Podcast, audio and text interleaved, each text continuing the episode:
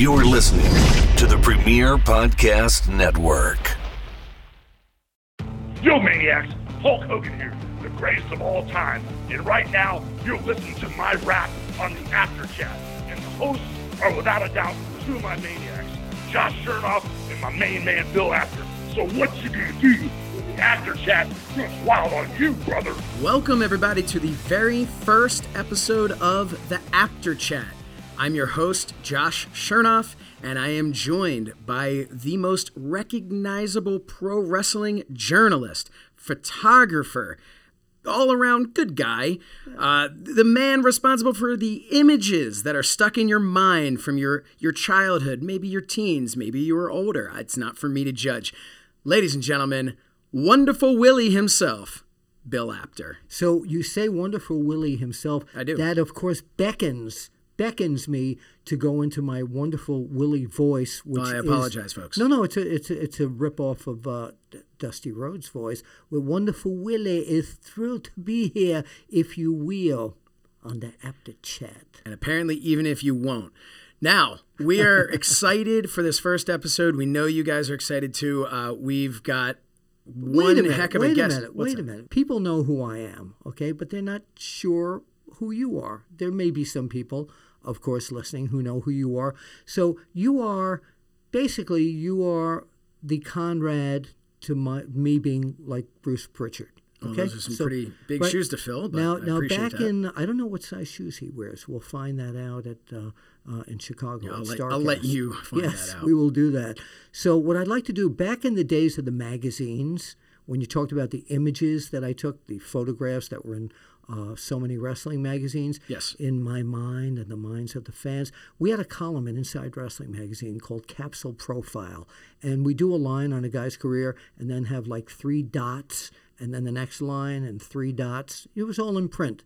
So I want to do a capsule profile, a short capsule profile on who is Josh So Says Shernoff. Okay, you go for this?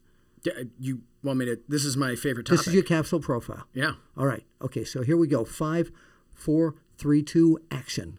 I have been in the professional wrestling business for almost 20 years. ...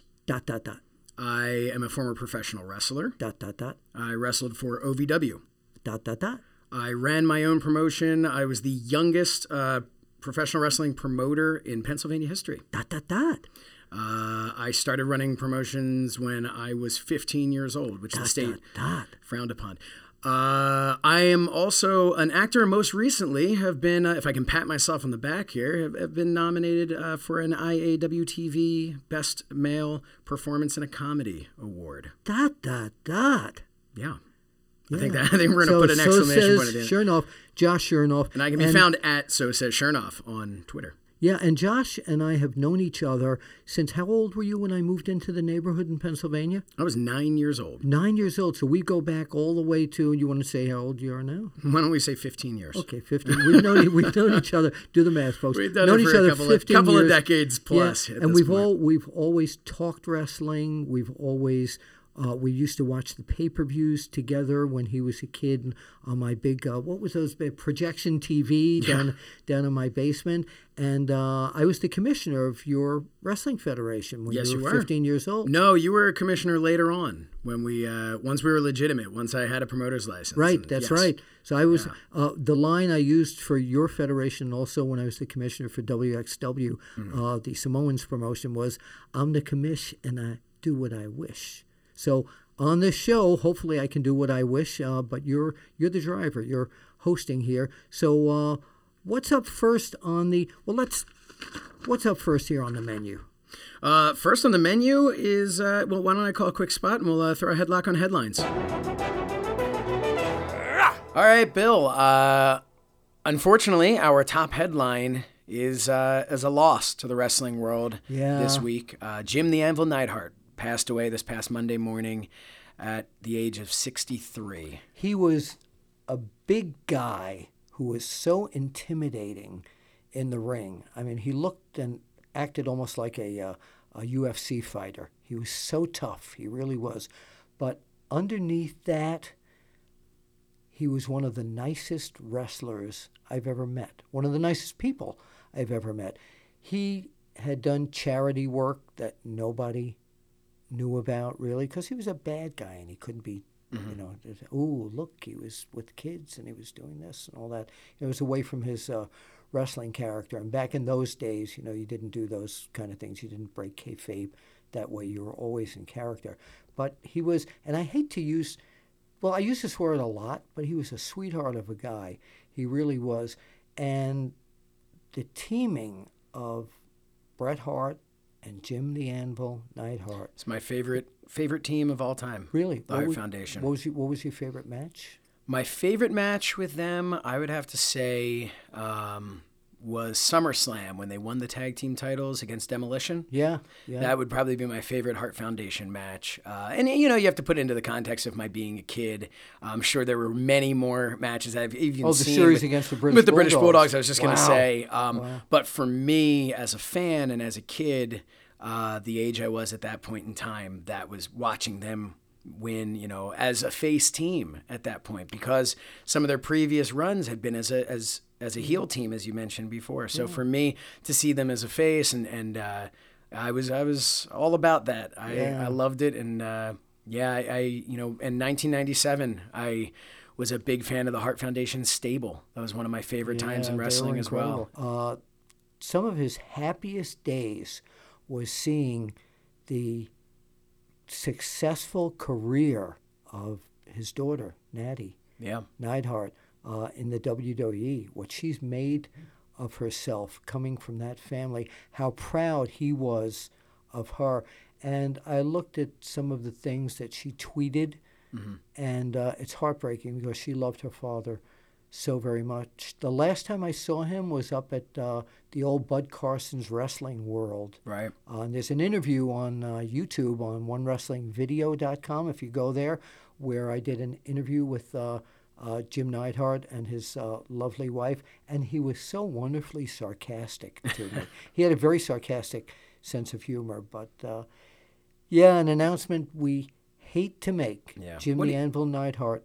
To end that on a positive note, though, what do you remember? What do you think you'll remember most about Jim the Anvil Neidhart?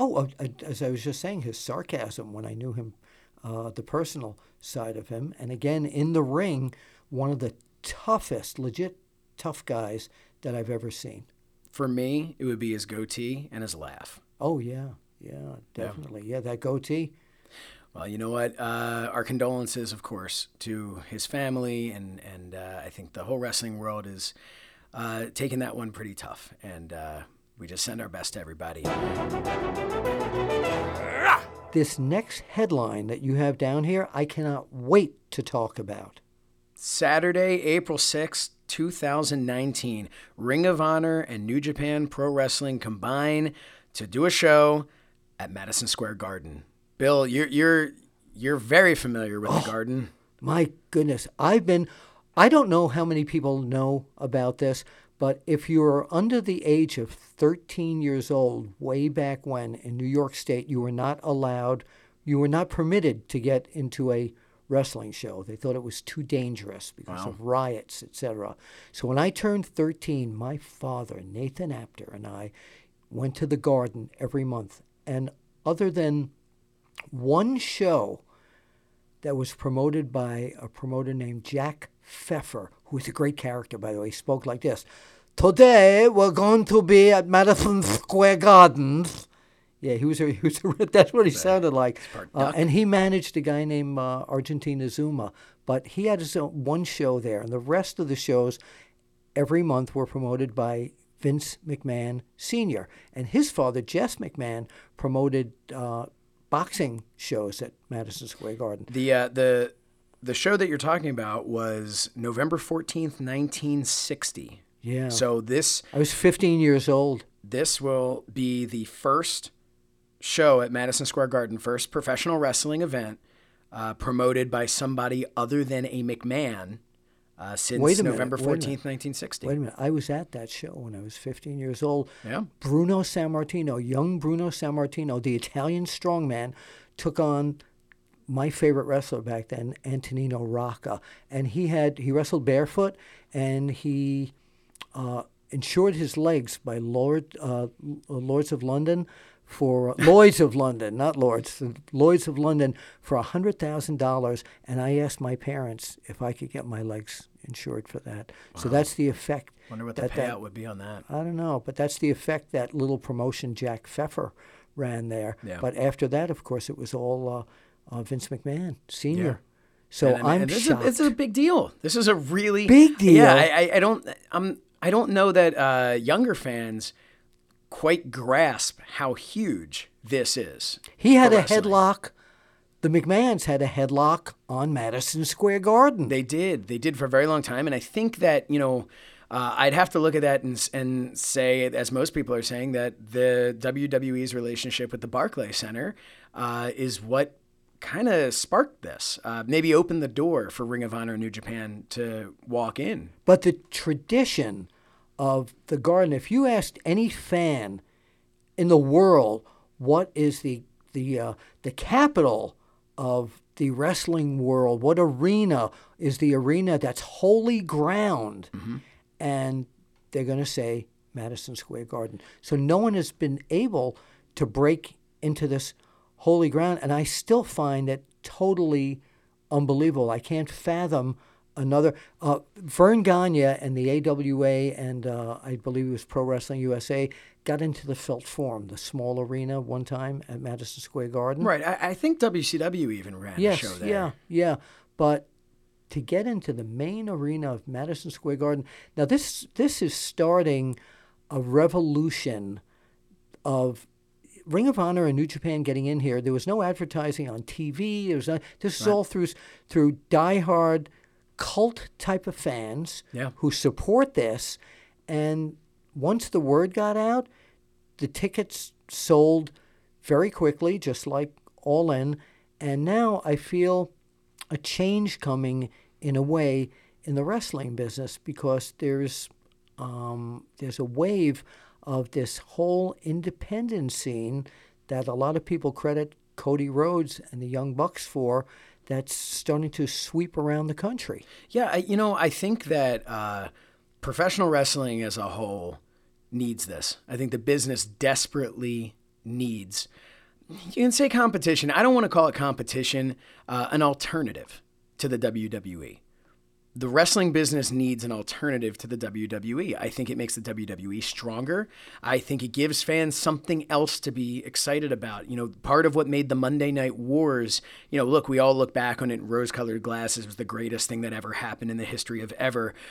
But the reality is it was a great time to be a wrestling fan because you had, oh, I don't like this over here. Cool, let me go watch this channel. Yeah, oh, we did that. We did that. But now here's my question to all the Apter Chatters out there, okay? And we'd like to hear from you.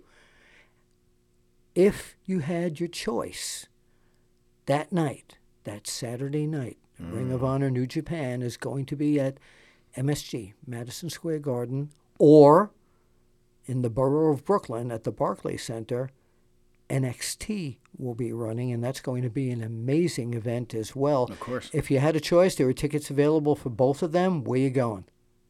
Yeah, what a tough question. We would love to hear that. You can tweet us over at the Apter Chat and let us know. Go to our Facebook, facebook.com/theapterchat. You know what I'd like to do? I'd like them to make everybody happy.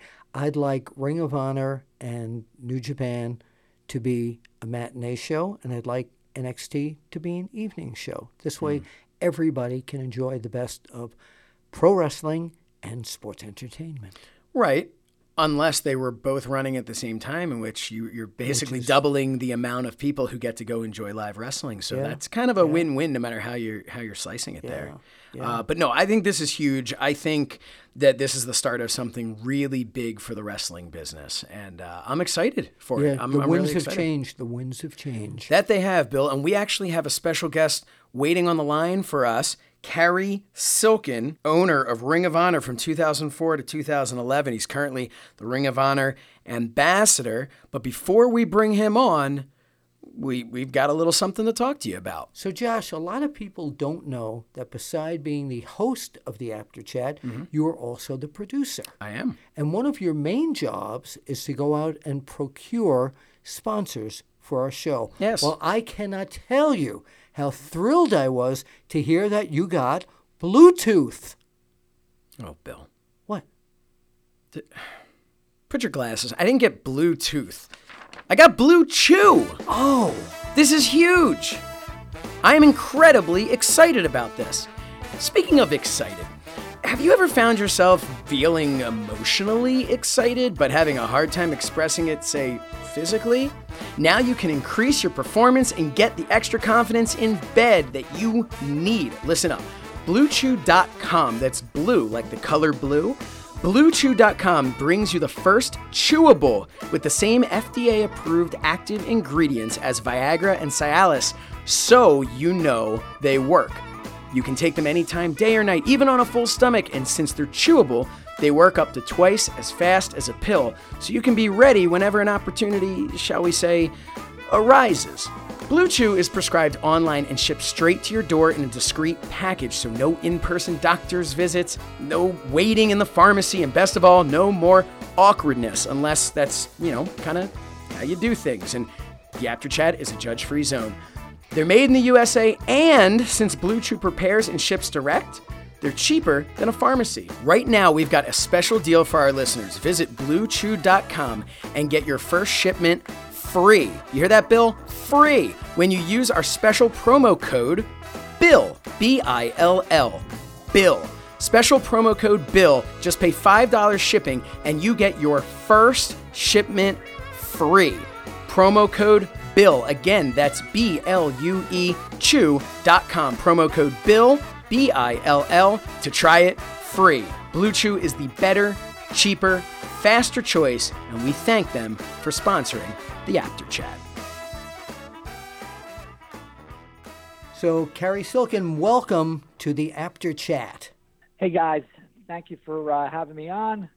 And, how could we not? I mean, it's an exciting time. There is history in the making. Cary, you and I have talked that we're both old school fans, and I go back even older school. Old and old school. Yeah, new and old school, but I go back old school even longer than you go back. So you can imagine my shock when I heard that Ring of Honor, after all these years of no other promotion getting into Madison Square Garden, that Ring of Honor had finally done it.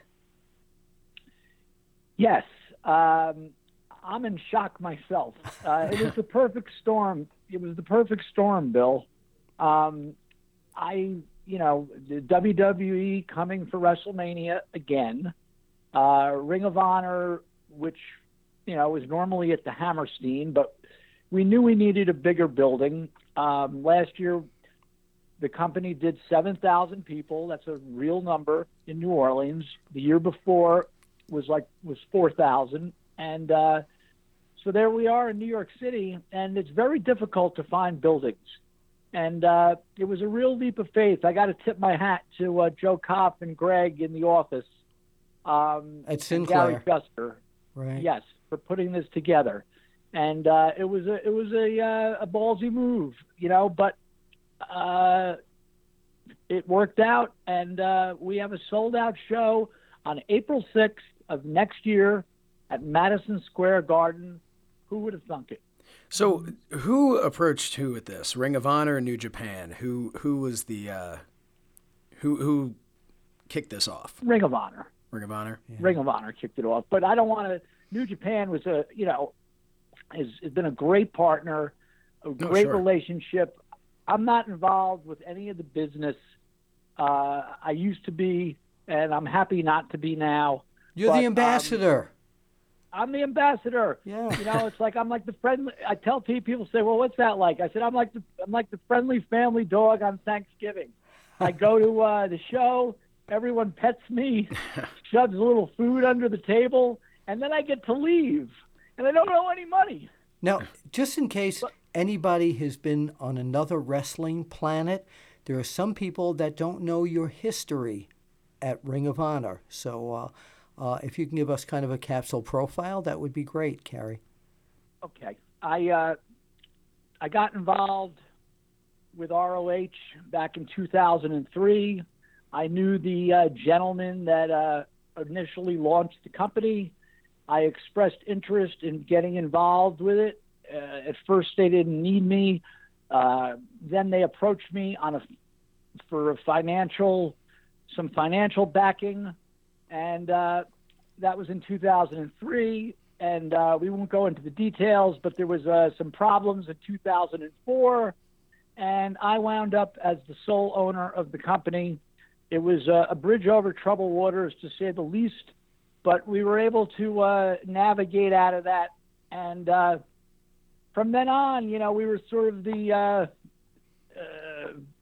underground darlings, you know, like some band that was, you know, not mainstream. But we expanded from, you know, Philly to Boston and New Jersey, and then, you know, going to Chicago was like going to the moon. And things took off in 2005 with the Punk Samoa Joe matches, and the talent was great. And we got to go to England. We had a working relationship with Pro Wrestling Noah. We got to go to Japan twice, and with Dragon Gate, and eventually New Japan. And the thing was, it was a critical success, but it was a financial disaster. And I was the only person, you know, responsible for it. And if I've said this many times on these podcasts and interviews, that a high school student, let alone an adult accountant, would have told me in 2006 or 7, you got to get rid of this thing.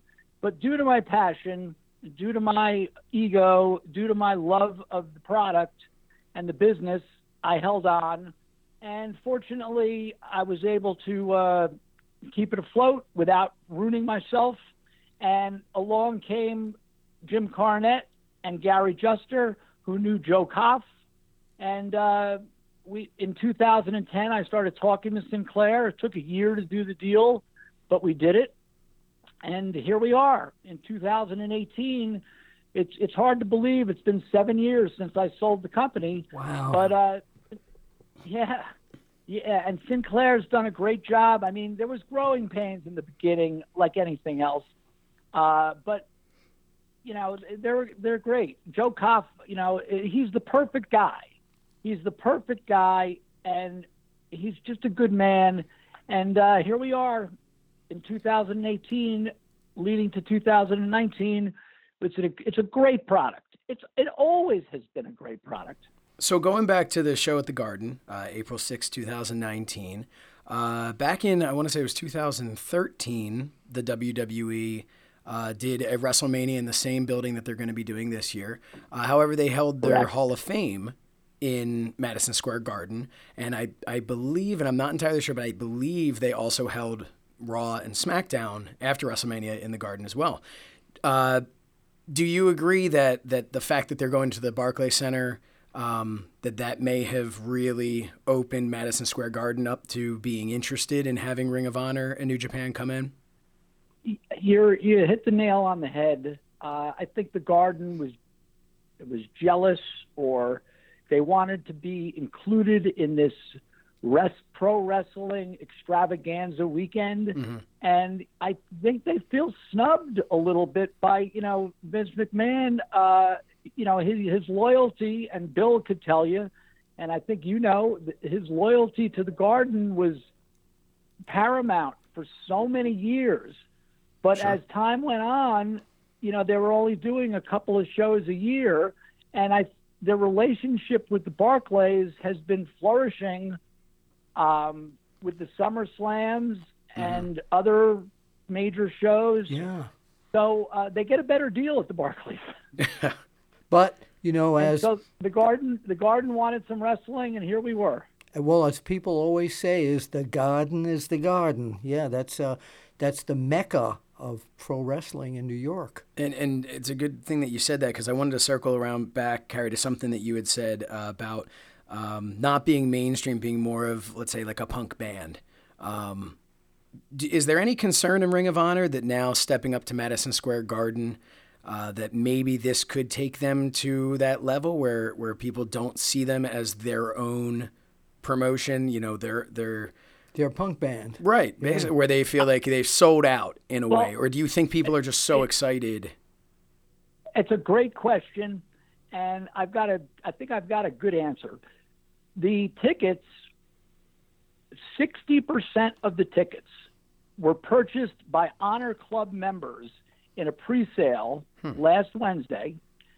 So the people that are in the Honor Club got a code and had the opportunity to buy pre-sale seats. Now, if there's, I don't know how many people are in the Honor Club, but it does not rival, the WWE network. It's, a millipercent of that, but it's still strong enough that they sold 60% of the tickets to these Ring of Honor members, which I thought was, amazing. That really spoke volumes. Sure. And that's what you want. You want to be able to have a Ring of Honor crowd.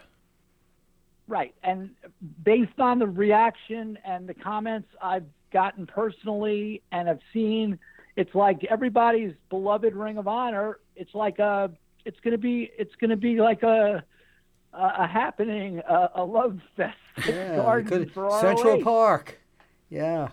Yes. Right. So my question to you, and I know you're not the guy that makes the decisions, but people want to know, do you think the company is going to romance CM Punk into coming to the Garden? You got me. I'm talking like Jackie Gleason. Hummer. Come on, Norton, answer the question.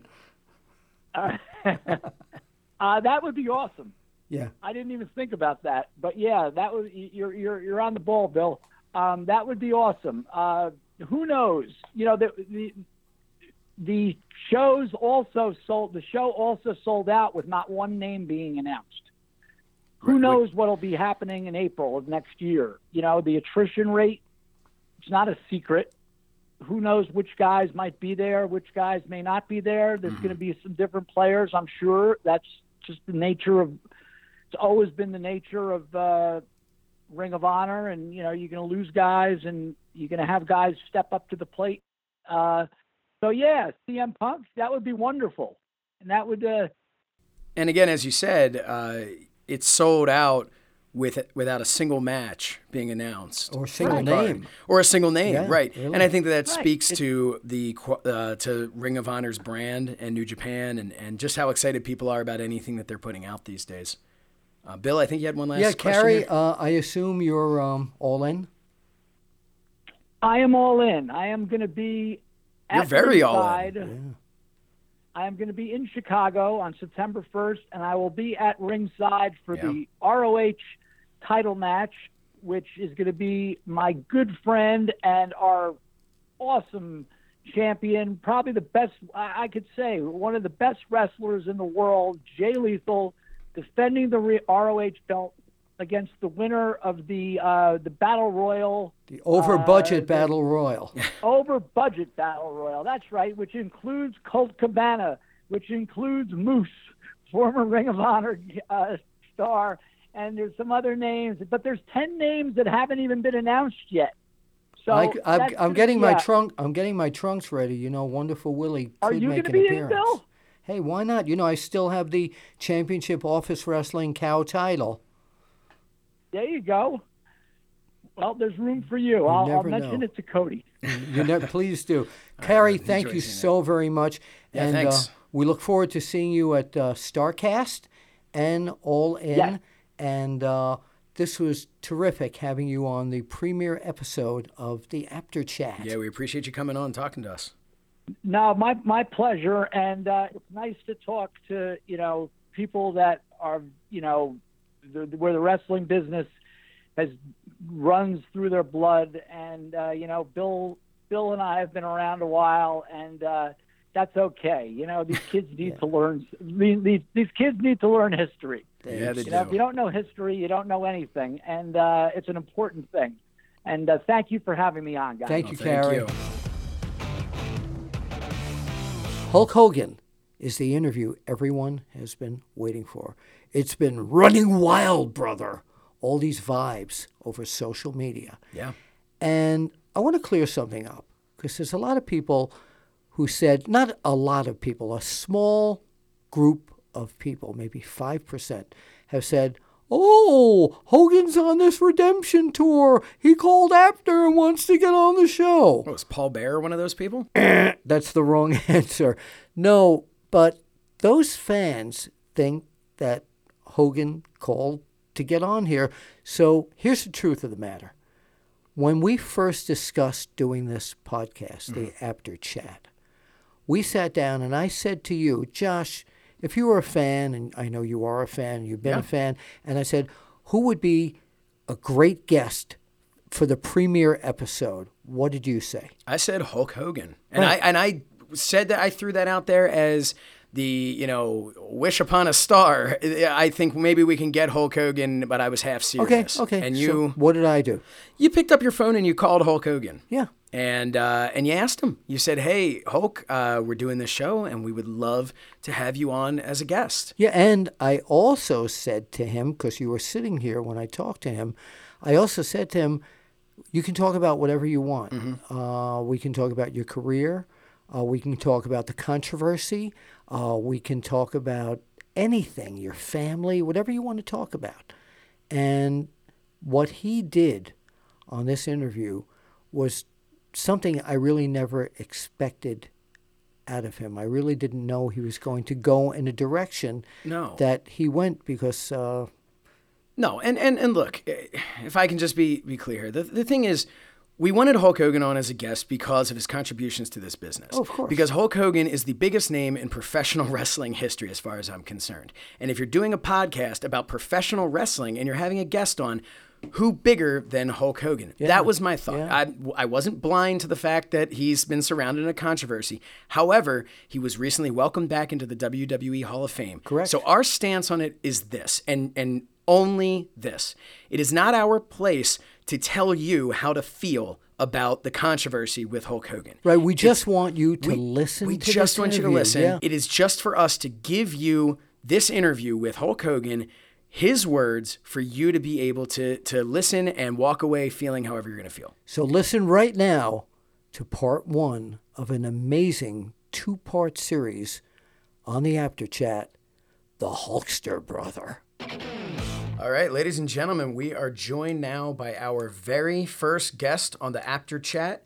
He is a six-time WWE champion, a six-time WCW champion, and a WWE Hall of Famer, the most iconic name in professional wrestling history. Please welcome the immortal Hulk Hogan. Mr. Hogan, welcome to the After Chat. Brother, the only thing you forgot was I'm the first ever IWGP champion. Yes, indeed. I apologize. A lot of people forget that. That's right. That was... okay. Thank you for the intro. You're forgiven because you're there with one of my best friends who's been with me since day one, Bill Apter, and we go so far back, it's ridiculous. I don't even want to tell people how long we've known each other. Yeah, we do. Yeah, I mean, I've seen articles and different things. Well, he was the first IWGP champion, or that guy was the first IWGP champion.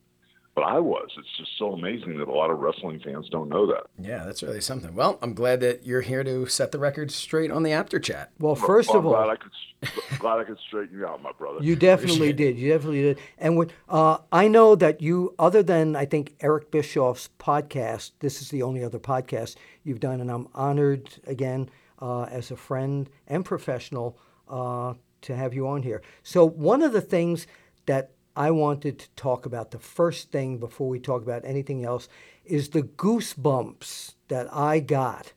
The way Hulk Hogan would say, the blood was rushing through me, brother, when I heard about you going back into the WWE Hall of Fame. And this was based on, you know, their radar, seeing about all the wonderful things you did, and not just in the past few years, but since you've started wrestling in charity. But there was this one event that you did on Long Island with the Boys and Girls Club, and that was on the radar of so many people. Tell us about that.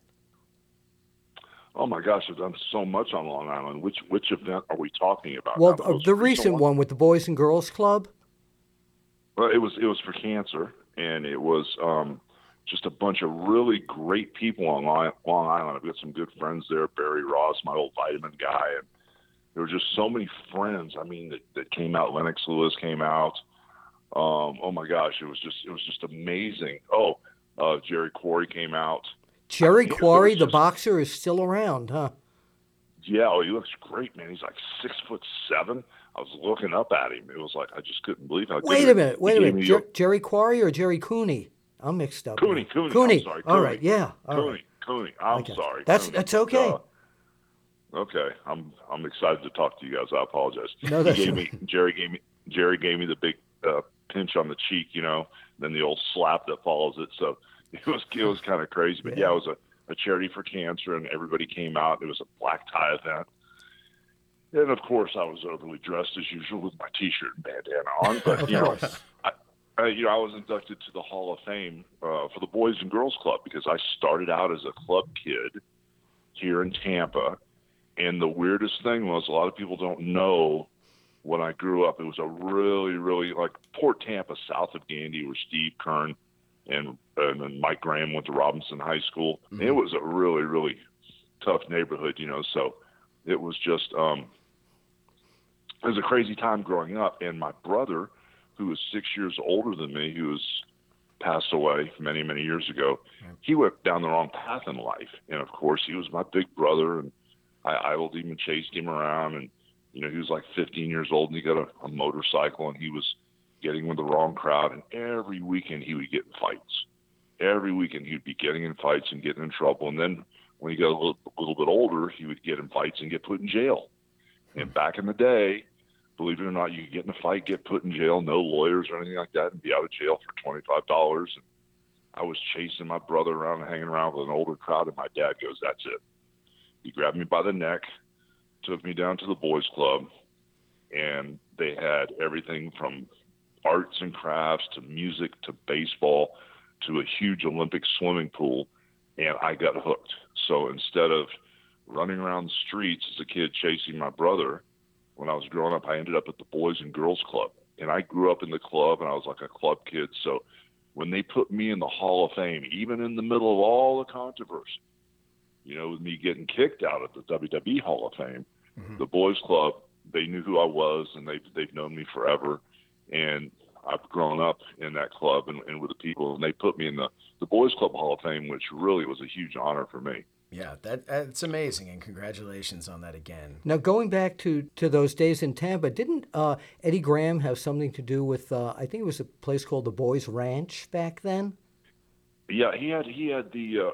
It was called the Sheriff's Boys Ranch. And here's another urban legend that's not true. The Sheriff's Boys Ranch was for kids that were kind of like troubled kids, like I started to be. Mm-hmm. And they got in trouble for fighting or stealing or whatever they did. They'd go to the Sheriff's Boys Ranch if they were like juvenile delinquents. Well, there was always this crazy urban legend that I had to go do time at the Sheriff's Boys Ranch, which isn't a bad thing. It helps out the young kids to get straightened out in life. But I never went to the Sheriff's Boys Ranch. I went to Hank Lindstrom's youth ranch. Huh. He was a Christian minister. And I went there because a couple of my friends who turned out to be ministers, these twin brothers, Ronald and Donald Satterwhite, they turned out to be both ministers. Huh. They took me there when I was playing junior high football, and I accepted Christ as my Savior when I was 14 years old. And the reason I loved the youth ranch was we used to sing all these crazy songs, and I played guitar back then. So I was like, oh my gosh, I felt important because I get to play guitar for all these kids that were singing all these really cool Christian songs. But I didn't go to the Sheriff's Boys Ranch, which Eddie Graham kind of like helped, you know, build and founded it. I went to the Christian's youth ranch. So everybody's always been mixed up on that story. You mentioned the guitar. When did you first pick that up at the Boys and Girls Club? Because you mentioned they had swimming, arts and crafts, music. Well, I had just got a guitar for Christmas and the year before, and I started to take a few guitar lessons. You know, you learn the standard three-chord progressions, you know, like the Louie Louie stuff and all those old school songs. And all those Christian songs were three-chord progressions, brother. So I went there and I saw, oh, my gosh, I can fit in. You know, I wasn't real excited about, you know, the religious stuff because I didn't understand it at the time. And mm-hmm. and finally, you know, I kind of like fit in because I could play guitar. And then once I got comfortable with the kids and I could hear the message and understand the reason we were really there. I dedicated myself to Christ many, many years ago. And when I was 14 years old, like I said, that's what got me hooked, was being able to play guitar and become like the ringleader of the singing little group there, you know.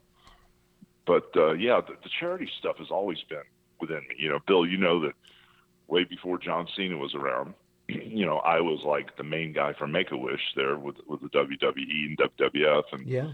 Instead of wanting to see Michael Jackson or Mickey Mouse or sometimes Mr. T, they'd want to see me. And I had more Make-A-Wish requests than anybody. And then here comes John Cena, and the door that I cracked open, he just kicked it open. Yeah. And he did 1,000,000 times more work and just saw so many kids that he's just really raised the bar. So, yeah, it's been part of what I've been doing forever, brother. You know that.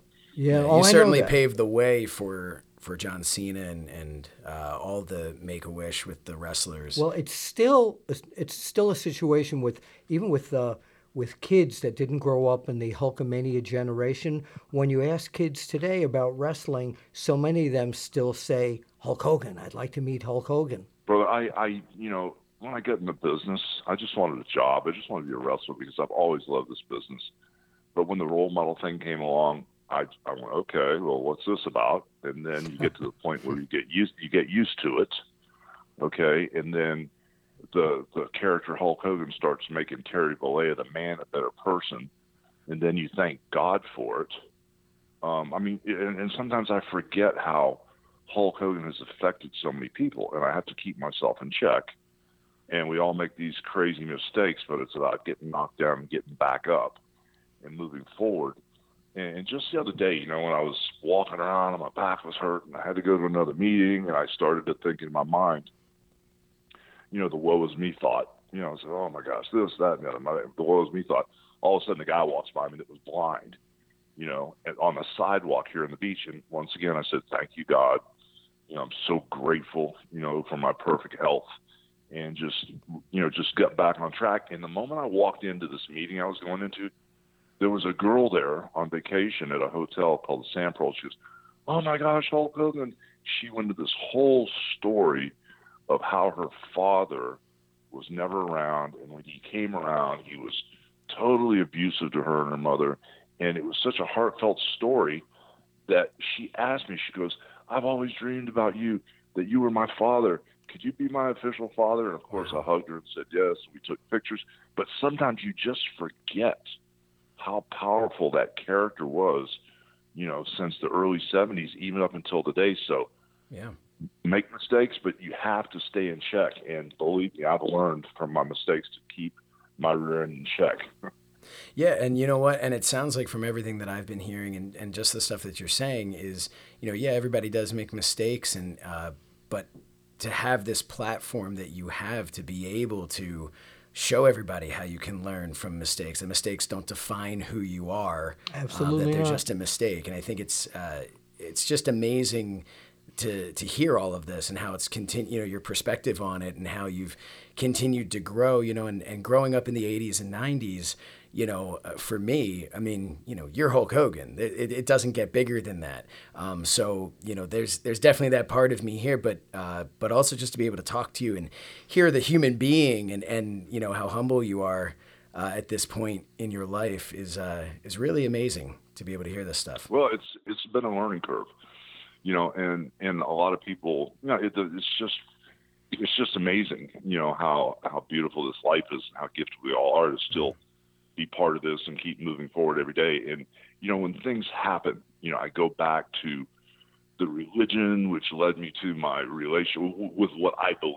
And I'm not saying this is for everybody, but what led me to the religion, which led me to my relationship with my Lord and Savior, Jesus Christ, and God, and the whole thing that, you know, to realize that, you know, people can readjust, people can move forward, make mistakes. And the first thing that happened is, you know, that I do all the time when I make a mistake or I say, you know, things out of order, which I shouldn't say, or I get mad about something, or, you know, I'll just not treat someone. I could have treated someone 100%. And I realized, oh, I only treated them 85%. You know, it's kind of an amazing situation, you know, to ask for forgiveness, know that you're forgiven in the eyes of whoever you, which in my case is Jesus Christ, and I believe, and my faith, and I can move forward and reset. I feel so sorry for those individuals that can't forgive people. You know, even when people get back on track and move forward, they still want to, you know, hold them to the mistake they made years ago or the mistake they made 5 minutes ago. It's just such a weird thing that some people, you know, are so nice, but they still judge people, you know, yeah. And I've just gotten to the point now where I don't judge anybody because I've learned that you can make mistakes. You know, we're all human. And the thing is to find the good in people and to cheer people on to move forward, not to try to beat them down and hold them down with a mistake they made. So, I mean, I've learned that, you know, not only have I made a ton of mistakes, but everybody that I know has, and it's really cool yep. to see people grow, move forward, and learn from mistakes. And that's the chance the Boys Club gave me. That's why I'm so dialed into with the Boys Club and Frank Sanchez in Atlanta, who's my main man up there running the clubs. And, I mean, I'll go a mile and a half for the Boys Club any day of the week because I see what they do for these kids that are lost, like I was. So it's really, really cool to be on track with an organization like that, and the WWE. Mm-hmm. Is right there supporting right, the Boys Clubs, which is so crazy that they would. I mean, I love wrestling, and for the WWE and the Boys Clubs to be tag team partners, it's like a perfect thing for me. How did you find out that you were going to be reinstated into the WWE Hall of Fame? Because that was at every show that I've done in the past few years. I've been saying we've got to get Hogan back in the Hall of Fame. How did it happen? I mean, they obviously see all the things you've done and all the charity work you've been doing. How did it happen? Well, we're getting into some really uncharted territory right now. Okay. And because I don't hold back, right? You know, I'm going to go there. Yeah. So here we go. It was a situation where. Oh, my gosh. First off, I have to preface this whole conversation with I've been through a lot of stuff, you know, stuff with my son. I was one of these guys that I thought no matter what happens in life, you don't get divorced. The good comes with the bad and, you know, through better or worse, you know, sickness and health. I actually believed those words when I said I'm under God that I would never be divorced. Well, things change and people change, and some people don't want to be married forever. So it's just such a weird situation that, you know, as I move forward in life, you just never really know the twists and turns and the way things are going, you know. So wrestling's been such a crazy part of my life. Everything I've been through with my wife, my ex-wife, and my son, and all kind of drama in the media, I think getting kicked out of the wrestling business on a personal level knocked me so far down. It was really hard to get back up, like I say, and move forward. Getting the wrestling has been my life. I love wrestling. I'm recording SmackDown as we speak. I record everything. I watch the network. I check out all the independent stuff going on. I follow everything. I'm the biggest mark there is. And all these people go, hey, I'm smart. You know, brother, you're never not a mark. If you love the wrestling business, you learn something new every day, and you're still a mark. So for all these people that say they're smart marks, I just laugh at them because I've been in this business almost 40 years, and every single day I learn something new. So you just can't say you know the business because you don't. We're all marks. We love it so much. People like you and I, Bill, and you know, I don't know your partner, Josh, if you've – got the same passion we do, but it's just in our blood. It's good. Thank God. So when I got kicked out of the wrestling business, it was like, I didn't think I could recover. I really didn't. And what people don't realize is when you get kicked out of the wrestling business for the reason I did for the racial remarks, there's a huge ripple effect. Your phone doesn't ring. People that you thought were your friends, sometimes it's a hard time talking to them or seeing them, or they just disappear, getting work or your phone ringing. It just doesn't happen. So that was just the small stuff. The big stuff for me was to be kicked out of wrestling. Are you kidding me? Mm-hmm. Something that I loved. It was like tearing my heart out of my chest. So I just had to tell you guys that it was one of the toughest things that ever happened. So see, and I felt that for you, because the people, us in the wrestling business, are, it's their brotherhood, it's that family, and you're out of the family, and it's just, oh, I can't take that. Yeah. Bring if I forget, because you know I'm little, sometimes my memory's not that great. As we're talking, I want you to bring up that brotherhood thing again, because I have something to say about that also. But anyway, to fast forward, radio silence for the first year and a half, okay? Mm-hmm. And then out of nowhere, Triple H reached out to me, you know, hey, man, hope you're doing good. Well, at least, I can't remember the text exactly, but it was like something along these lines, like, I hope you're doing well, at least the best you can, which meant he was concerned about me, you know. And that was really cool, because when he was hanging out with DX and they were doing their thing, you know, and he worked at WCW, I was so busy running around with my own problems with my family and my ex-wife and stuff, I really didn't get to know too many of the young guys, you know. But for him to reach out, it kind of like gave me hope, you know. So then it started every once in a while, he would talk to me, and we'd say a couple words over the phone, and you know, it was kind of like really cool, but never talked to Vince, you know. Mm-hmm. And so then Triple H and I started talking a little bit more this last year about possibilities, and I told him the stuff I was doing with 50 Legs, where it's a local charity here that I'm part of that, you know, we get legs for kids that can't afford prosthetic legs. Oh, wow. And, you know, it's just all these kids, you know, there's so many kids that can't afford to have legs to walk on or swim or to run with, you know. So I'm really involved with a buddy of mine, Steve Chamberlain, in a charity called 50 Legs. We do get legs for these kids. So I was kind of like telling Triple H what I was up to about my little beach shops that I had going, you know, and mm-hmm. every once in a while I'll do an autograph signing, and just how nice the people are to me, black, white, indifferent, doesn't matter what race, color, or creed. No matter what happened, they would come in the line and go, Hulk Hogan, we love you, we stand behind you. And if they did want to talk about the racial slur, they would say, man, we know who you are, we know it was a mistake, but that's not who you are. And the people were so gracious that it gave me this crazy hope, just this crazy hope that maybe someday I could get back on my feet, you know, with my brothers in the wrestling business. So if I'm talking too much, just stop me. Not at all. Okay. And so, you know, fast forwarding, you know, we started talking, and Triple H knew what I was doing with the Boys and Girls Club, and there was a common bond there. So he kept a good eye on what I was doing, and I kept him aware when I was making appearances or what we had going. And so then we started talking about, you know, different things like Saudi Arabia and stuff like that. Mm-hmm. And I said, man, you know, I'd really just love to talk to Vince, you know. And I texted Vince back and forth on my birthdays, and he'd text me on New Year's and stuff like this. And but we never had a really good conversation. So all of a sudden, my phone rings and says, hey, monster, how you doing? You know, so we talked. And it was like, wow, man, you know, we've been texting back and forth, but I hadn't heard Vince's voice. And it was just so good to hear his voice. And he hasn't changed a bit, you know, same old intense Vince, you know. Yeah. And we talked, and it was a great conversation. And then, you know, we talked back and forth, you know, for, you know, every couple months or so. And then, you know, Triple H said, you know something, man, I think it's time you have a conversation, you know, and with yourself, and what do you really want to do anything with wrestling? I said, oh, my gosh, I'd love to, this and that and the other.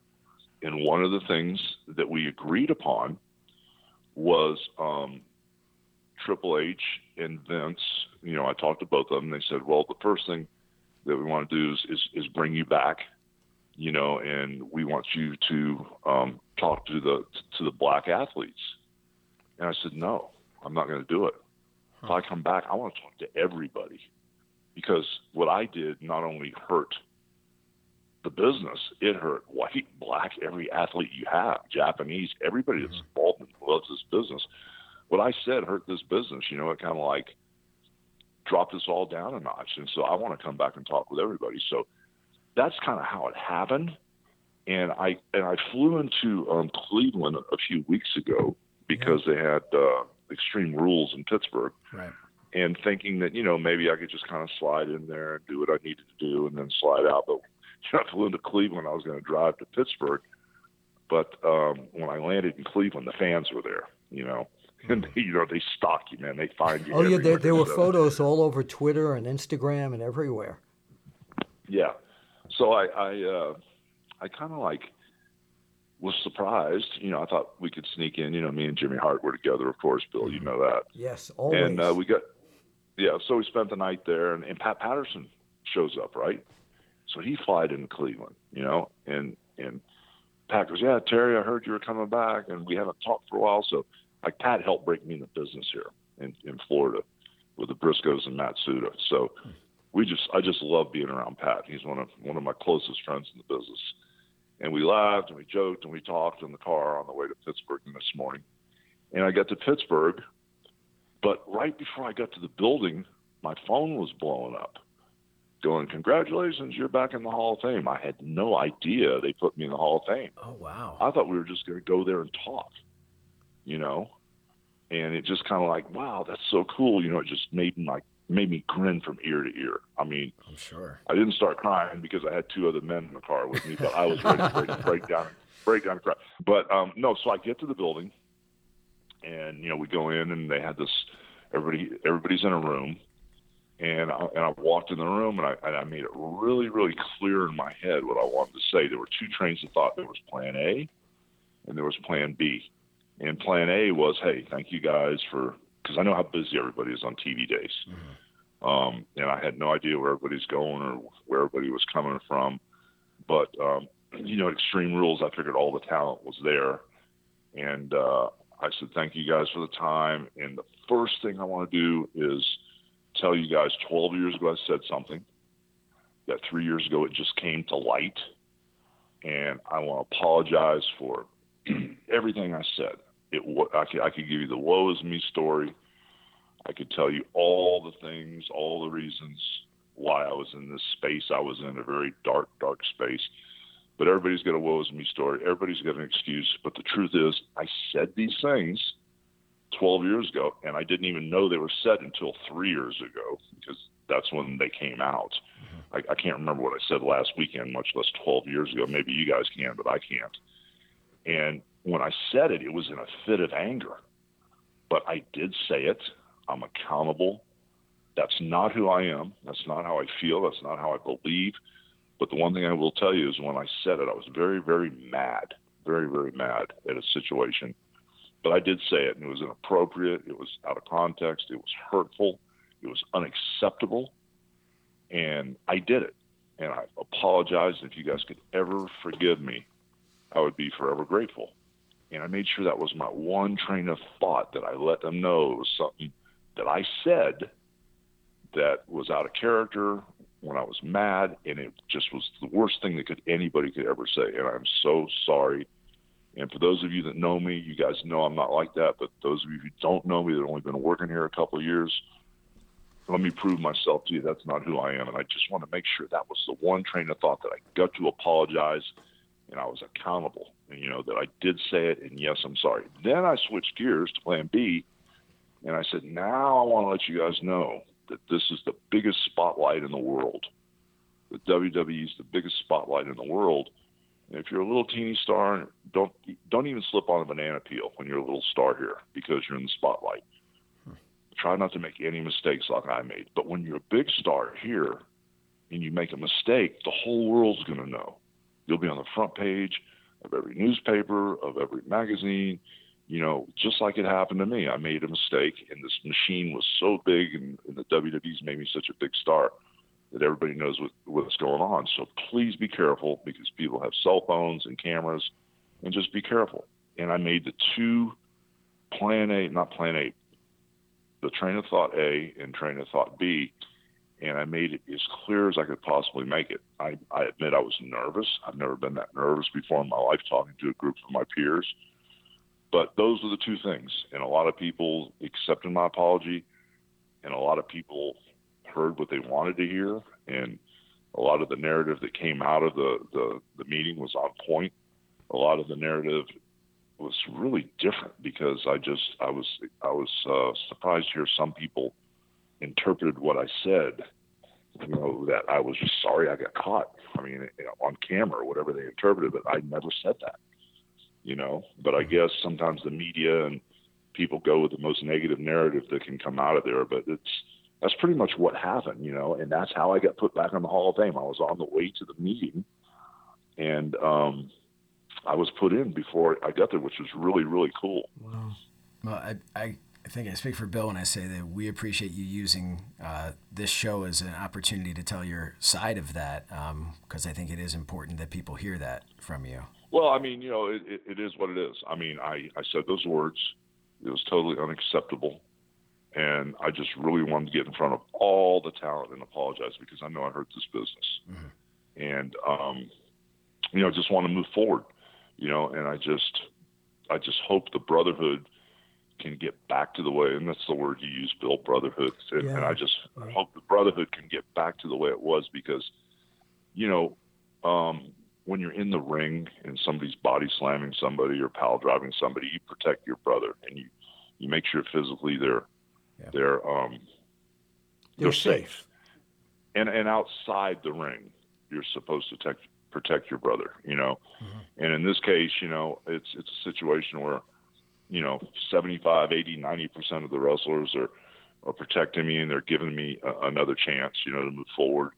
But, you know, there's just a few wrestlers that kind of like don't understand the bond and the brotherhood of wrestling. And hey, if someone makes a mistake, you need to forgive them and move on and try to let them prove themselves, you know. But I just feel that I wish I could kind of like have one-on-one conversations with people that really don't know me, and try to maybe explain myself better. But, you know, all in all, it was a great day.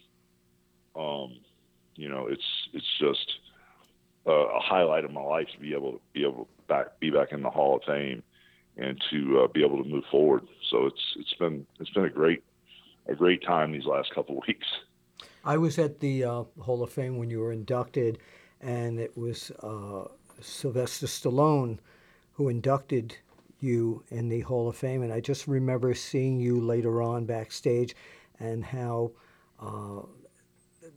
glowing you were about the entire just being in the Hall of Fame there. This is probably, you know, people talk about titles and other things that have happened to you in your life. Where would you put this platform of the Hall of Fame in your life, in your career? Well, I mean, to be accepted by my peers, and to be someone that you're regarded by your peers, that you've done something to, you know, positively affect this business and to make this business bigger and better, and just to leave a mark on this business and be recognized by the men and women that work with me is just the highlight of my life. I mean, this Hall of Fame thing, you know, meant so much to me that I was, like I said before, I was devastated. But to be back in the Hall of Fame and to be in good graces with the WWE and the WWE universe is just, I feel like I got a spring in my step. I feel like I need another title run or something, brother. You know? Oh, boy. I was going to ask you what the next step is, but I think you just gave it away. No, brother. The mind says yes, but the body says no. So if the body was still the right body, would it be Hogan and Braun Strowman? That could be. That could be.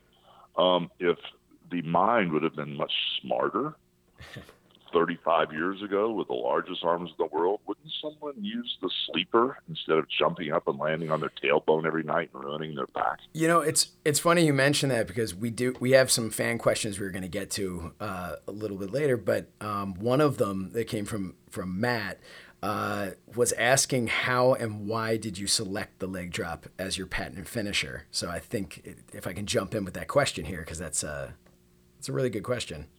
Well, it's, you know, people don't realize, you know, that, you know, 38, 39 years ago, we didn't have the high spot finishes with, you know, mm-hmm. 6 or 7 or 8 or 9 or 20 finishing moves before a finishing move beat somebody. You know, it was pretty much the hard punch, Stan Stasiak, the lariat, Stan Hansen, the claw, Baron Von Raschke, you know, sleeper, Vern Gagne. Nobody ever got out of the figure four. That was the submission hold. No, never. And at the end of the day, we didn't have all these bounce somebody's belly off the rope and do 3 flips and then, you know, drop 2 knees between their shoulders. And, you know, we didn't have any of that stuff back then. We had the sleeper, we had the, you know, the claw, we had the heart punch, we had the leg drop, we the other 3 or 4. We had really basic finishes, you know, and you know, you would work so hard to tell the story that when you get somebody in that type of jeopardy, people believed that this was it. Mm-hmm. And so pretty much everybody had every finish there was, and nobody was using the leg drop. So I just tried to jump up a little higher than most people. That not too many people did it, and tried to jump up a little bit higher and make sure my butt and my leg landed as close to somebody's head and their neck so it looked believable. Mm-hmm. You know, that when I landed on them, it would definitely end the match. So that's the only reason I selected it, because a lot of the other finishes were already taken. Yeah, and there were wrestlers who gave up to holds like the abdominal stretch, when today that's barely even regarded as a hold. Yeah, that's true. I remember in Florida here for a while, Bob Roop was beating people with an arm bar, not the Ronda Rousey type arm bar. Yeah, I remember that. Just the one where you put the knee in the side of the guy's head and lean back, you know.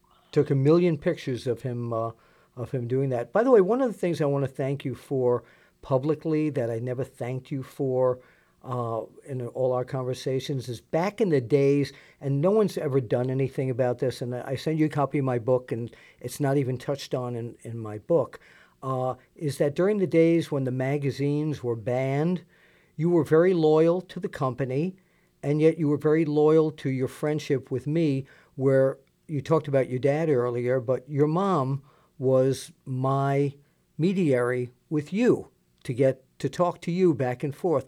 I had such a great conversation once or twice a week with your mother all the time. Do you remember that? Yeah. My mom loved this business, and she was so proud. The whole kitchen and in the house, when you'd walk in our little house there in South Tampa, you couldn't see the paint on the wall. There were just wrestling pictures everywhere in the kitchen. Wow. Yeah. So it was really cool. Yeah. She's the one who sent us the pictures from Rocky III that you saw on all the covers and everything. Oh my gosh, that's amazing. Yeah. I wasn't sure if you ever knew that. Let me switch gears and go back real quick with you guys. Please. What is your honest feedback from me being inducted to the Hall of Fame? What do the fans think? I know what I'm getting on Twitter and Facebook and all the, you know, Instagram stuff. It's all really, really positive for me. What are you guys getting with Hulk Hogan being back in the Hall of Fame? I sent you just a few days ago. I sent you one of the fans that had tweeted me. Yeah, I saw that. Yeah, and I get nothing but positive feedback. Some of the things I've realized in my life doing everything that I do is that somebody once told me, no, if you make a mistake, you're still not going to please all of the people all of the time. So there's always going to be a small percentage of the public that are always going to question what your intentions are. For the most part, everything that I've gone is, thank God he's back in the WWE Hall of Fame. What about you, Josh? What have you heard? Yeah, I'd say for the most part, more of the same. You know, look, I think the general consensus with the people that I've been speaking to is that what was said was wrong. It shouldn't have been said. And we have a choice. Do we say, okay, that's it, done, write you off? Or do we allow you an opportunity to apologize? Do we allow you an opportunity to grow as a person and change? And I think that most of the people I've spoken to feel that, you know, hey, it's the WWE Hall of Fame. You know, your body of work speaks for itself, and this is where you belong. You belong in the WWE Hall of Fame. The people that know you, and all the years that I've known you since the early 70s, you're a good person. There's nothing, that's that person that you were talking about wasn't you. And a lot of times people say things in fits of anger and all that, and you're not going to be able to please everybody. There are still people who won't, even though he's done everything he can to make people forgive him, hope they will. Nope, there are a lot of people who won't go to a Mel Gibson movie. So there's always going to be detractors.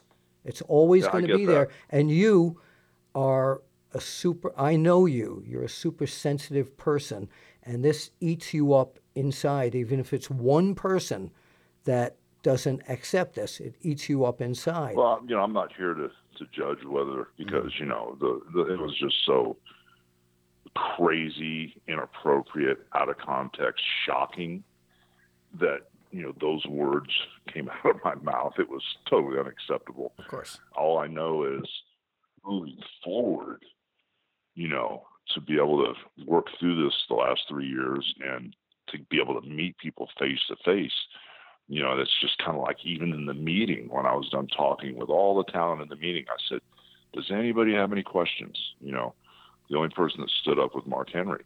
And I just wanted to be able to, if anybody had any questions or anybody had anything to say at that time, I really wanted them to just say it in my face so I could address it, hopefully, you know, understand the issue and hopefully get them to understand me that, you know, even if you don't know me, this is a huge mistake. Just want to really try to prove to myself that I'm who everybody else knows I am. And you know, so it's just, it was just something that, even though, you know, the WWE brought me back, I don't even question their decision because it was so inappropriate. Whatever happened, happened. And I'm just glad we're on track moving forward now. Yeah. And, you know, it just makes me want to work harder. And, you know, if there are certain WWE stars that don't know me or have questions, I would love to be able to sit down and talk with them. You know, I would love to be able to sit down and let them get to know me and try to figure me out even more than they already think they have. So I'm just looking at it as something really, really positive, this WWE Hall of Fame, looking at it as a big first right step in the right direction. And it's a good thing. It's definitely a good thing. Well, there you have it. Part 1 of the Apter Chat interview with Hulk Hogan. It's almost like we sat back and listened to him because he had so much on his mind that he wanted to talk about. Yeah, I mean, you know, for me as a fan growing up in the 80s and 90s, that was a really unique experience that I did not expect to ever have an opportunity to be a part of. Yeah, it wasn't that, let me tell you something, brother, Hogan. Right. And for people wondering where that guy is, we're going to get to that guy next week, part 2 of the Hulk Hogan interview. We dive much more into his career, into the character of Hulk Hogan, Hulkamania, and all of that. So you're going to get a lot of behind-the-scenes stuff, a lot of questions that I don't think he's ever been asked before. And several of your Ask Apter questions for Hulk Hogan are answered by Hulk Hogan. Yeah, so stay tuned for that next week. So, Josh, what are you doing this Sunday night? Who wants to know? I do. Oh, well, in that case... I'm Bill Apter from the Apter Chat. Oh, I'm Josh Shernoff. I'm the host. Yeah. I will be watching SummerSlam, of course, on the WWE Network. Yeah. SummerSlam is going to be coming to you live from the Barclays Center this Sunday. In Brooklyn. All right. But you know what? Before we get into a SummerSlam lightning round preview pick, whatever you want to call it here on the After Chat. Pick'ems. Well, you do whatever you want to do behind closed doors. Well, you know I'm a country music fan, so I like pick'ems. Oh, Lord. So... I want to talk a little bit about the Apter Chat merch, as you like. You don't like the word merchandise. It's kind of a weird thing. I like merch. You like merch? Yeah. And you know what? You'll like merch, too. Over at theapterchat.com, you can find all the Apter Chat merchandise. We got some great shirts. There's the Apter Chat logo shirt, of course. There's Is Wrestling Fixed? I didn't know it was broken. You can find that T-shirt. There is a brand new design, by the way. Yes, and you can find a T-shirt. This is our top seller, believe it or not. Respect the comb over. It pays homage to the greatest comb over of all time. Thank you. The Apter comb over. Thank you. And you can get Respect the Comb Over, and of course. You want to walk into your office and feel like a champion? Yeah. Well, now you can with the Championship Office Wrestling, the Cal Championship Belt T-shirt.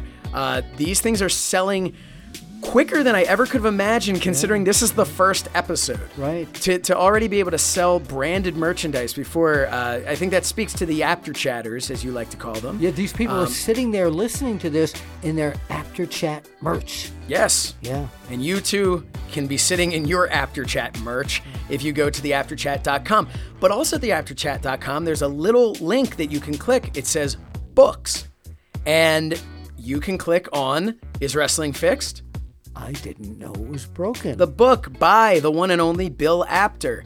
The inspiration for the shirt Is wrestling fixed? Yeah, I didn't know it was broken. There's a theme going on here, folks. So you can go to theapterchat.com and you can either buy the book, you can buy the shirts, and you can listen to this podcast. So chances are you're already there. So lightning fast picks SummerSlam. All right, Rusev and Lana versus Andrade Almos and Zelina Vega. I have a really difficult time with their names. I noticed that. It's I just, Andrade for the life of me. Almas and Zelina Vega, but that's a kickoff match. Oh, that can't be right.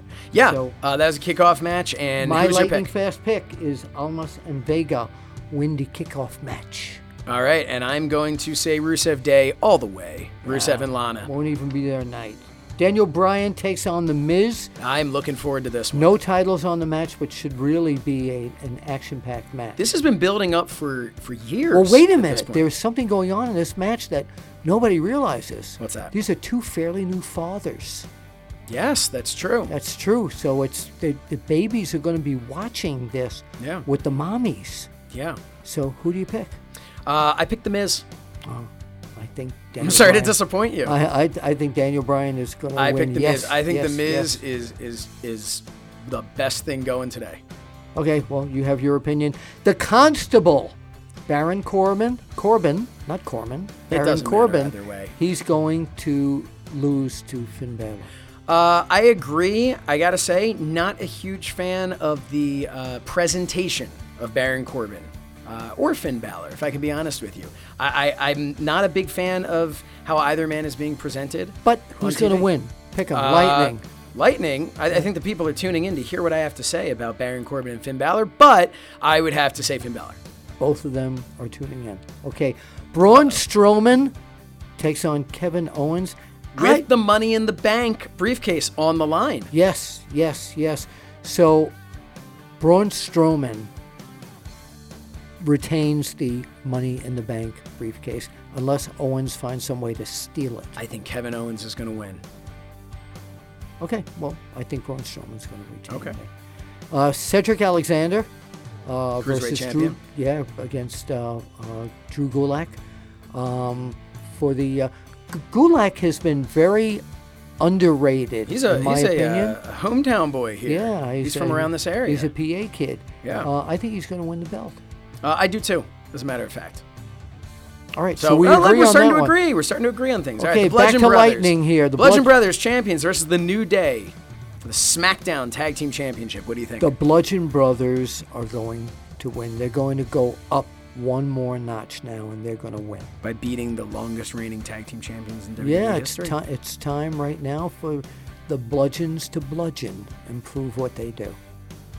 Shinsuke Nakamura, who does not speak English, so we can't ever have him on the Apter Chat unless we get a translator, against the against the challenger, Jeff Hardy. Nakamura going in as the U.S. champion. Yeah, I think he's going out as U.S. champion as well. So do I, definitely. But I wouldn't be surprised. I have a sneaking suspicion that Matt Hardy might appear. Yeah, he might, but he's not going to delete anything. Nakamura's going to retain the title. All right. Intercontinental Championship, the champion Dolph Ziggler with Drew McIntyre in his corner versus Seth Rollins with Dean Ambrose in his corner. Returning Dean Ambrose. Man, that is a guy who packed on some mass while he was gone. And also put on some facial hair. Yeah, I think he had facial hair before. Yeah. Maybe a little bit more. Cut his hair, shaved his head. I have my pick. What's your pick? Well, Dolph Ziggler, to me, is slowly becoming... I looked at him last night we're taping this on Tuesday. Mm-hmm. I watched Monday Night Raw, and he had a lot of Shawn Michaels in him. Did you know? You notice that? He had 2004 Triple H's hair, though. Yeah, that's right. Yeah. So he's becoming DX on his own. Let's see if he's going to have a little X-pocking next week on him. But I think Dolph Ziggler, with interference from Drew McIntyre, is going to retain the title. I'm going to agree, but I don't think it's going to be interference by Drew McIntyre. I think it's going to be interference by Dean Ambrose. Possibility. I think Dean Ambrose is going to turn on Seth Rollins. Wow. I don't trust him one day. See, I never liked that term, turn on Seth Rollins. He's going to interfere, and Rollins is going to become screwed there. But turn on Seth Rollins always... You don't like turn on, but you're okay with screwed. What a play on words there. Yeah. We'll get back to that. Well, I guess it all really depends in either way. If he is turned on, but having a hard time showing it, he can get Blue Chew at bluechew.com. So Carmella, the SmackDown Women's Champion, will take on Becky Lynch again and Charlotte Flair. And this is for the SmackDown Women's Championship. So without even losing the match, Carmella doesn't have to be pinned or anything. If Becky Lynch pins Charlotte Flair or vice versa, you win the title. I am going to go with Becky Lynch. I'm going with Carmella. I think you might be right, but I'm still going to go with Becky Lynch. Okay, that's fine. Is James Ellsworth going to come back? No, I think he was fired again. I know. Yeah. He'll be back again. They tend to fire and unfire. Yeah, he'll be back for the world's most awkward wink.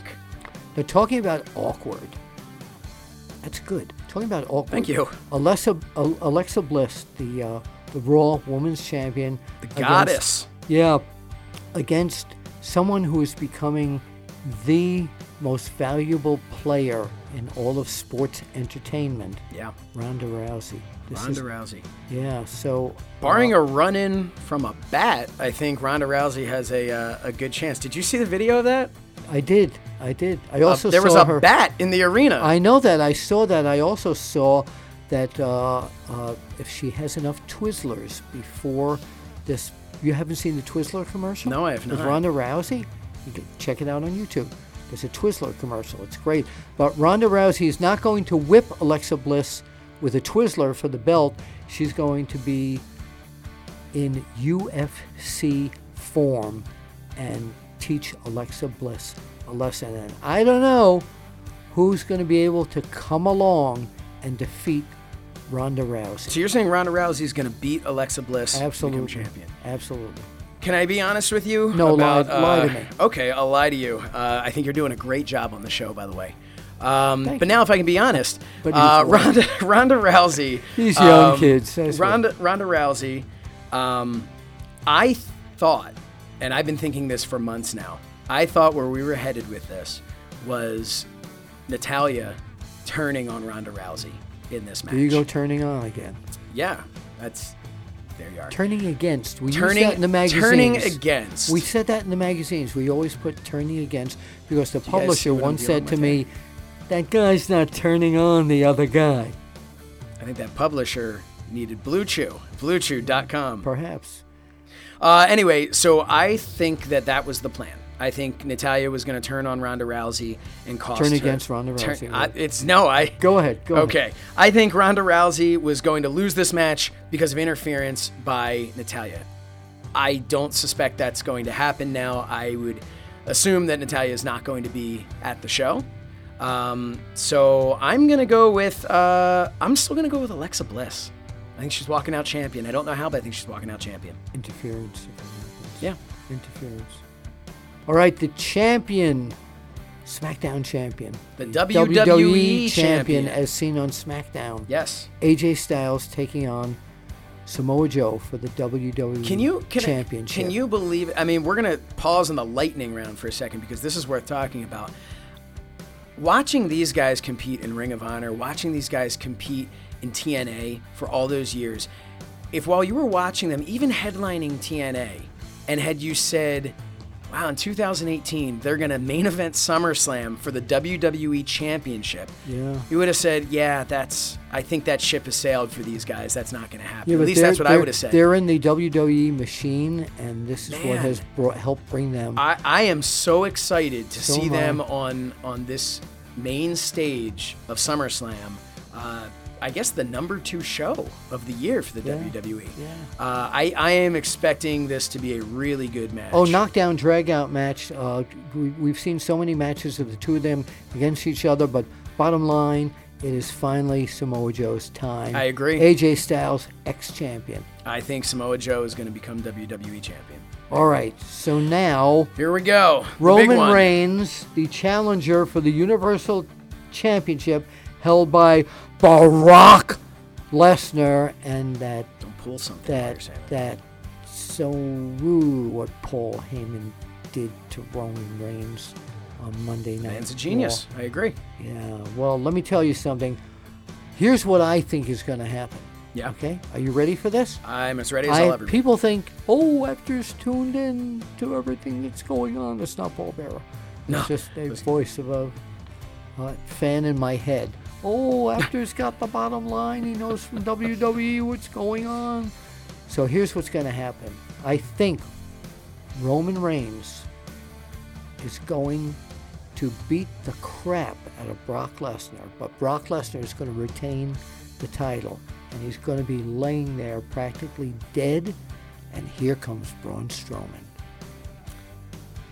I agree. If Braun Strowman stays champion, which he will. Not champion, money in the bank holder. I agree almost. I don't think Brock Lesnar is going to beat Roman Reigns. I think you're going to see the same thing that you saw at WrestleMania when Seth Rollins cashed in. And I think Braun Strowman could come in and beat Roman Reigns. Okay, there you have it. Our lightning fast SummerSlam preview. So, Bill, you have a trip coming up in November. You're going to England. Yes, I'm going to be a guest at a kayfabe events tour. Oh, that should be really exciting now that you've offended everybody with that accent. Oh, thank you very much. Everybody said it sounds like Dick Van Dyke and Mary Poppins. But I've been to the United Kingdom many times. I absolutely adore the country, the fans. And my showbiz heroes growing up were all from England. Anthony Newley, look it up, Tommy Steele, and a guy named Roy Castle. But I want to tell you about an event that's coming up September 1st. Are you ready? I'm ready. Should I use my cheesy British accent? I wouldn't. Okay, so I'll do it.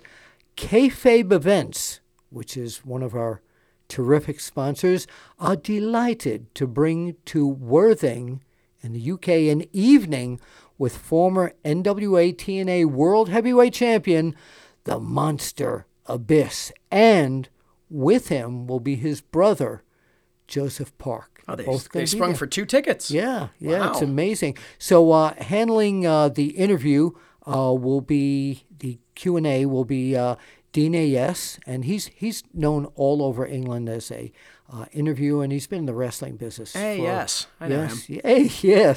And the Q&A will be orchestrated by the king of strong and stable style, Spike Trivet. Now, that's not all.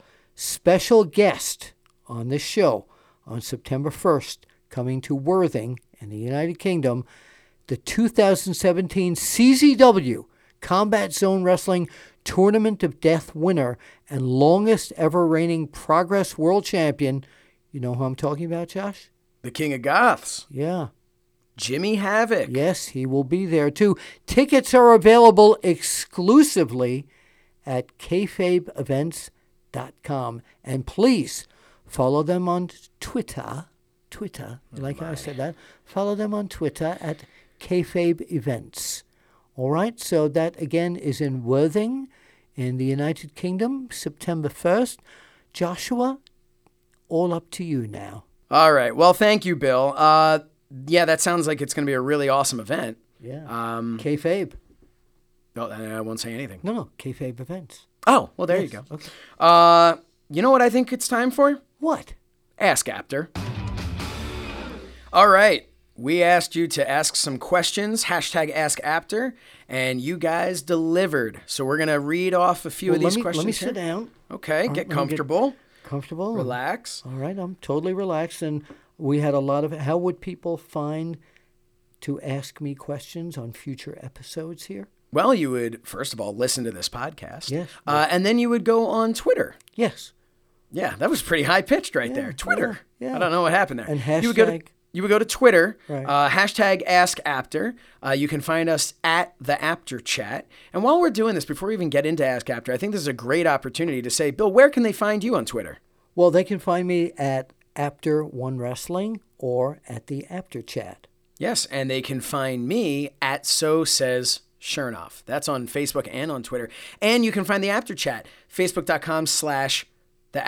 Now, wait a minute. There are people who are not on Twitter, so if they want to ask a question for Ask Apter, tell them where they can email us. They can email us at theapterchat@gmail.com. That's where they can send their emails. And just put in the subject, hashtag AskApter. If you have something personal you'd like to take up with me, hey, no. BWrestling@onewrestling.com. All right, it's my personal, it's my personal email address. So I don't tell that to everybody. Yeah, this isn't. Nobody needs your personal. You never know. There are people out there who ask me for advice. This is when people are going to stop listening now. I don't think so. Well, why don't we go to Ask Apter? All right, Ask Apter. Don't worry, Bill. We'll cut that. Ask Apter. We got some questions. First one coming from Jeff Robinson. Willie Apter, do you have a favorite story that you wrote over the years? Also, do you have a favorite PWI edition? I have 3. The Great American Bash cover with Dusty and the Big Gold, PWI 10-year, and Flair in the middle of the ring in Japan with the trophies. Bill?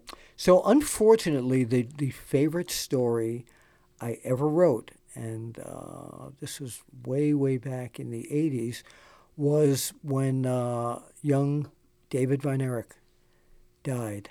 I never poured my heart into a story like I did regarding his death. It was one of the saddest moments in the history of the business, and he and his family were personal friends of mine.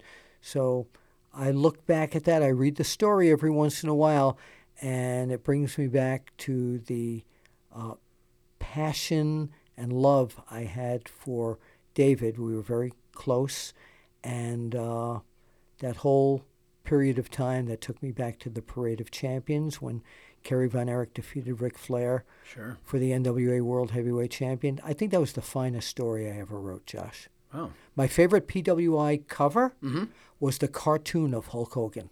Really? Yeah. Oh, I loved it. That was my favorite PWI cover. The second one was the horror shot of the Road Warriors with the red background.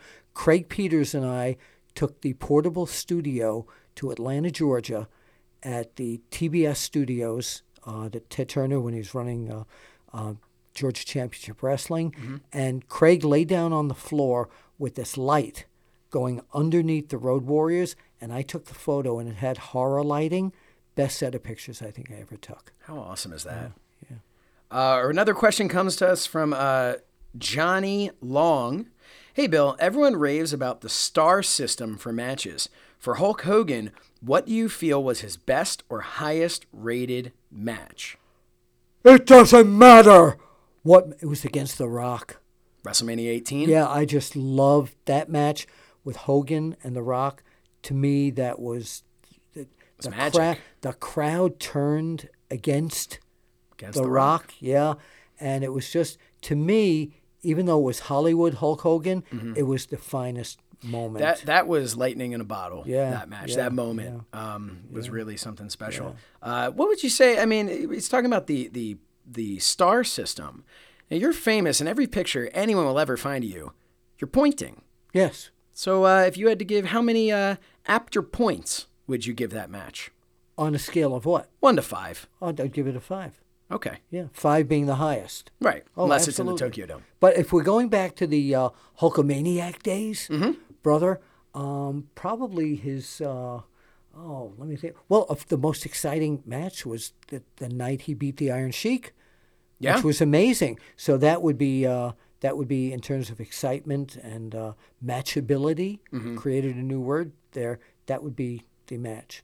Is that what you did? However, I saw him against Antonio Inoki, and he brought this up. Yeah. IWGP. Yes. I saw him against Antonio Inoki at another point in Japan, and that was the match where I saw that Hulk Hogan could wrestle.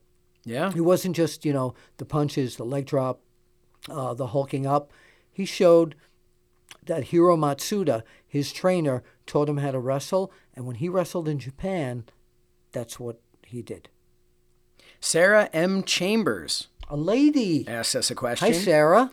In all your years of following wrestling, what has been your scariest moment for either yourself or a wrestler? The night in Atlanta, Georgia, when I was shooting pictures of a match with Abdullah the Butcher. And this is in my book, by the way. Is wrestling fixed? I didn't know it was broken. On sale everywhere. But... Apterchat.com. I was at ringside shooting pictures with my Nikon that had film in it. Google it if you don't know what that means. And as I was shooting pictures, Abdullah got kicked out of the ring by someone. I don't remember who it was. And he started to walk around me. And this guy's, close to 400 pounds and very scary looking. He was all bloody, and he had a plastic knife in his hand there. And he grabbed me and pulled what hair I had back then. I had a lot of Elvis hair back then. And he started punching me in the face. And it was the most terrifying moment of my career. So he's responsible for the comb-over. He's one of them. Ripped all that hair out. Yeah, Bull Curry did some of that hair. That is horrifying. Yeah, no, Bull Curry did some of that hair. The Sheik grabbed some of my hair. So, yeah, that's where it went. Wrestling is responsible for my comb-over. Headline. Thank you, Sarah. This next one, I'm gonna butcher your name. Adam DeMaui, maybe? I don't know. What was Bill... Well, spell that last name. D lowercase e uppercase M O U Y. Amaui. No, it's DeMaui. That's what I just said. DeMaui. I thought you said Amaui. I may have. Go right ahead. What was Bill's favorite Hogan theme? Real American in the WWF or American Made? No question. Real American. Yeah. Yeah. I am a real American. Oh, today, that just resonates. I love it. That. The way it kicks off is just... It's the whole thing. It's just... Yeah. It brings excitement. Yep. It brings sports entertainment. Yeah. It brings music. Makes me think of Mike Rotundo and Barry Windham. You know it was originally their music? Actually, I did not know that. Yeah. It was their music for a short amount of time. Yeah. And Hulk Hogan had some other very 80s sounding music. It was on one of the wrestling albums. Yeah, no. Oh, that's Hogan right. had that, right. And then he now took over Real American. Now that you brought that up, yep. I remember that. Yeah, see? Good really? Catch, really. Oh, thank you. So says Shernoff. Yeah. Wrestling 24/7 asks, Bill, what would you say was Hulk's greatest match? Now, you kind of answered that already, so I apologize for asking that. To me, it was the match against The Rock. No, it was the finger match. The finger poke of doom with Kevin Nash. That was definitely. It was an instant classic. Instant. Travis Peters asked, do you think the NWO angle ran on too long? I think it should have died at Starcade 97 when Sting beat Hogan. When do you think it should have ended? I think I agree because it started watering down and no knock to like Scott Norton and Virgil and all these hundreds of other people who came into the ring with the NWO shirt. But yeah, it should have stopped. Or maybe just a bunch of guys should have been thrown out and they revamped the NWO a little bit. I thought this question was really good, and it got me thinking, and I was thinking, man, had that ended, had Hulk Hogan kind of disappeared for a little while, the NWO, maybe they were off TV for just a bit, and then they kind of started peppering them back in, but not really the NWO anymore. You could have jumped back to the NWO even 6 months later. I don't know if that would have worked. It would have been a ripoff of their own NWO. It was a great time in the business. Yeah, I mean, all good things have to come to an end. It was so unique.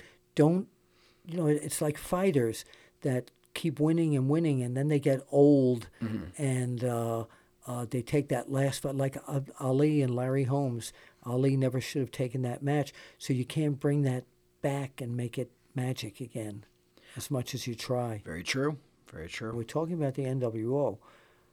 We've heard in the wind. And if you go to Hulk Hogan's website, hulkhogan.com, that there's something going on with an NWO reunion at Hogan's Beach Shop. Yeah. Keep your eyes out for that. Yeah. There's also going to be an NWO reunion of sorts at Starcast. Yes. X-Pac, 1, 2, 3, 60 degrees of the NWO. Scott Hall, Kevin Nash, and X-Pac will be there. You know what my favorite part of the NWO was? What? The music. Loved it. Till now. My son Brandon and I used to love putting lyrics to it. We do this, we do this. We go, and then that's Hulk Hogan, and then that's Scott Hall, and we get louder with each guy. Oh, that's wonderful. We're going to have you actually record. I think we're going to try and have you record that to to the actual background track of the NWO music. I think that'd be great, yeah. Let's see if we can throw something like that together. But no, they will be at Starcast, and so will we. I think this is a perfect time to give a little plug for Starcast. Yes, I will be hosting two panels at this point, remembering Andy Kaufman, mm-hmm. and I'll be with Dutch Mantel and Jerry the King Lawler, and then remembering the Empty Arena match with Terry Funk and Jerry the King Lawler, that infamous match that took place in front of no one in Memphis, Tennessee. See, I don't understand why that's such a big deal, because the majority of the matches in my career were empty arena matches. Well, that goes to show you you're... Never mind, I don't want to do that. Terry Funk told me after, if you're hosting this damn thing, you better get some security guards in there because I'm going to kick Jerry Lawler's ass. They still don't like each other, by the way. Well, I'm glad you're in the middle of it and not me, but I will be at Starcast. I am officially on their website, which is super cool for me because at the end of the day, I spent some time. I was a wrestler. I was down in OVW, but I am a wrestling fan. I'm a lifelong wrestling fan. That's all I am. Now I'm, I guess, a podcaster. Yeah, well, you're now the host of the Apter Chat. Yeah, but I'm a wrestling fan, and so for me to scroll down and see just a couple under Arn Anderson, to see my picture on there is absolutely crazy to me. No, that's great. Congratulations. Thank you. I mean, and I mean that sincerely. That was really awesome of them to do that. I will be there going around interviewing tons of the legends that are there. For OneWrestling.com. And the Apter Chat. Yes. Yeah. So I'll be there doing that. And so, come on over and say hello. I'd love to meet any of our fans. And Wonderful Willie will be everywhere. By the way, you have congratulations in order? I do. We do here at the After Chat. Not only will we be at Starcast, but you and I will both be all in, and I'm going to be all in box suite seats. You're going to be boxed in a suite? I'm going to be boxed in a suite. It's a wrestling show, not a boxing show. Well, there you go. But I'm going to be in there, and I'm really excited because one of our favorite After Chatters, Jonathan Meisenberg. I that can't be right. Misenberg. We're going to go with that. Well, you know what, Jonathan? You can tell me in person how to say your last name, because Jonathan won the all-in ticket giveaway that the Apter Chat did. Yeah. So Jonathan and a guest will be joining me in a box suite to watch All In. I'm super excited about that. And Jonathan, not only do they get the box seat, but what else do they get? They also get... What's their consolation prize? After Chat t-shirts.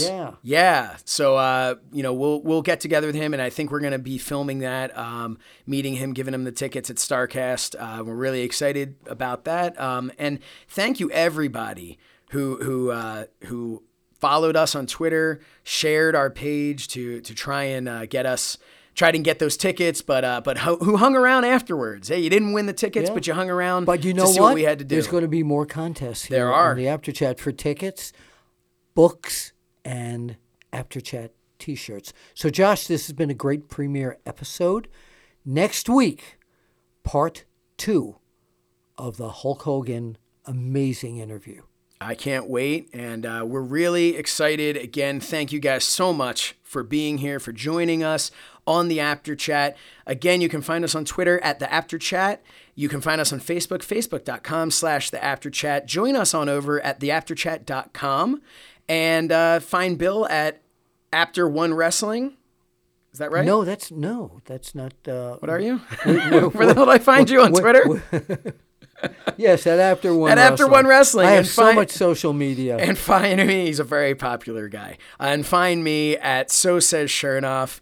I'm Josh Shernoff. He is the legendary Bill Apter. And by the way, you can also follow me at BApter@onewrestling.com.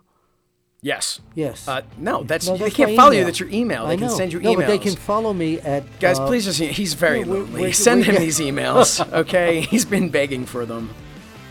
You can follow me at Apter One Wrestling as well.